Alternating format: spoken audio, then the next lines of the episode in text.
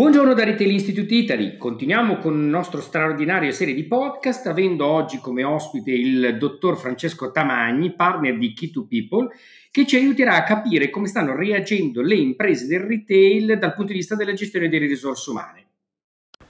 Per quanto riguarda l'impatto che questa crisi potrà influire sul mercato del lavoro, dipenderà ovviamente dai tempi di contenimento del Covid. Immaginando di convivere fino alla fine dell'anno con il virus, ma in una situazione di non emergenza sanitaria, l'impatto più violento sui risultati aziendali si dovrebbe verificare in questi mesi, con una ripresa costante e graduale da dopo l'estate.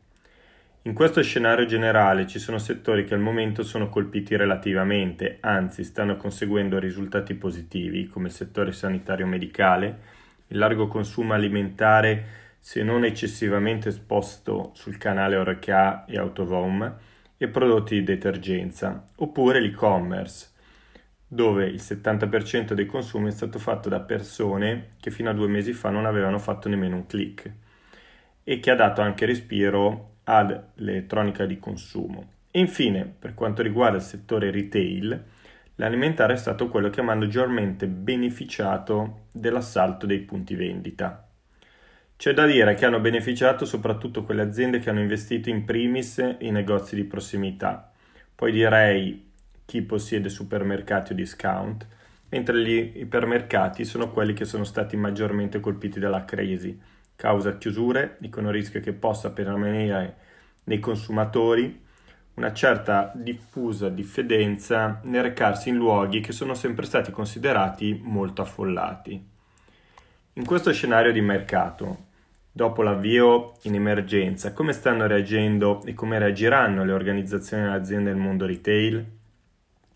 Sarebbe fondamentale porsi queste domande.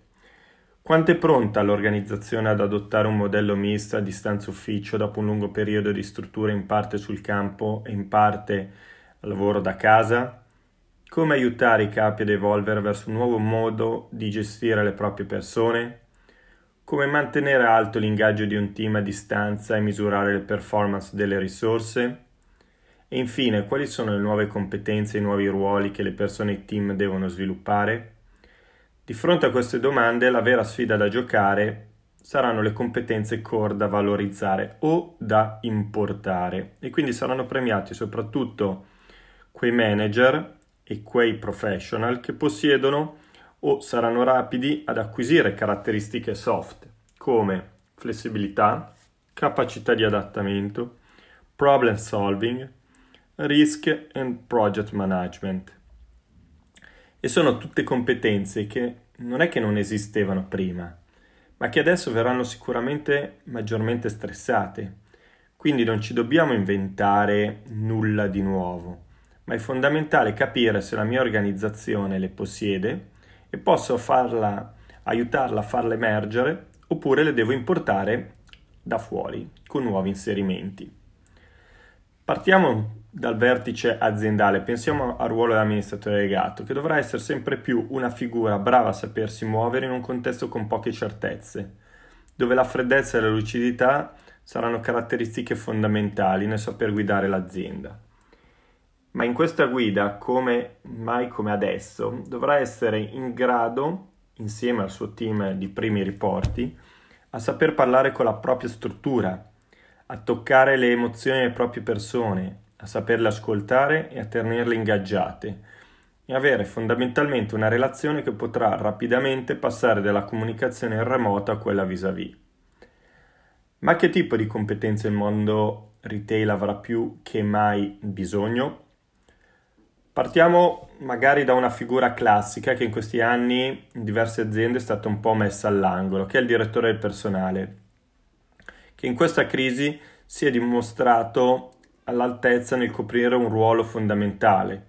Ha dovuto affrontare un disaster recovery unico nel suo genere, spostando in molti casi una parte dell'organizzazione in smart working e eh, in strutture mai effettivamente abituate a lavorare in remoto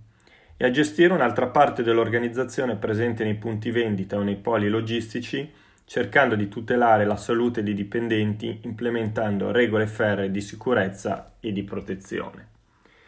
Invece, con la sfida dell'evoluzione dei canali e-commerce o click and collect e quindi più in generale dell'omnicanalità, bisognerà avere un management in grado di capire il customer journey e avere nella propria organizzazione delle competenze tecniche che riguardano sia il mondo dei negozi, dell'e-commerce, dei dati, delle ricerche, da dove partire per identificare nuovi prodotti e servizi abilitati alla rivoluzione digitale. Se dovessi fare delle previsioni ci saranno sempre più bisogno delle seguenti figure. Il data scientist, che è un professionista in grado di leggere, analizzare e interpretare i big data ai fini di supportare le aziende nelle scelte di indirizzamento strategica. Si tratta di professionalità che stanno crescendo in maniera significativa, molto richiesti soprattutto giovani con background matematico-statistico o informatico. L'e-commerce manager che è un profilo che combina competenze eterogenee dal mondo digitale alle logiche di marketing e di posizionamento in rete del web store. Un altro ambito nel quale registriamo un crescente interesse grazie alla spinta dello smart working è il mondo della sicurezza IT, in particolare nella ricerca di competenze di cyber security e data security protection. Nel breve potrebbero anche nascere nuovi ruoli mai esistiti come Immaginiamo l'Internal Space Allocation Manager, che è responsabile dell'assegnazione delle postazioni di lavoro durante la fase 2, figure dedicate al risk management sanitario e infine professionisti, professionisti dedicati all'ottimizzazione dei turni per lo smart working. Ancora più impattante potrebbe essere l'insourcing di funzioni o aree prima non considerate essenziali, come per esempio le pulizie, o la sanificazione che potrebbero diventare strategiche in caso di nuovi contagi, per dare continuità alle attività sia commerciali che di headquarter, o più in generale gli help desk di IT di primo e secondo livello che nelle medie imprese erano generalmente affidati a fornitori esterni, ma che oggi rappresentano l'interfaccia costante per le risorse smart working. Che dire, come vedete le sfide non mancheranno e mai come adesso le persone e le competenze corrette potranno fare la differenza.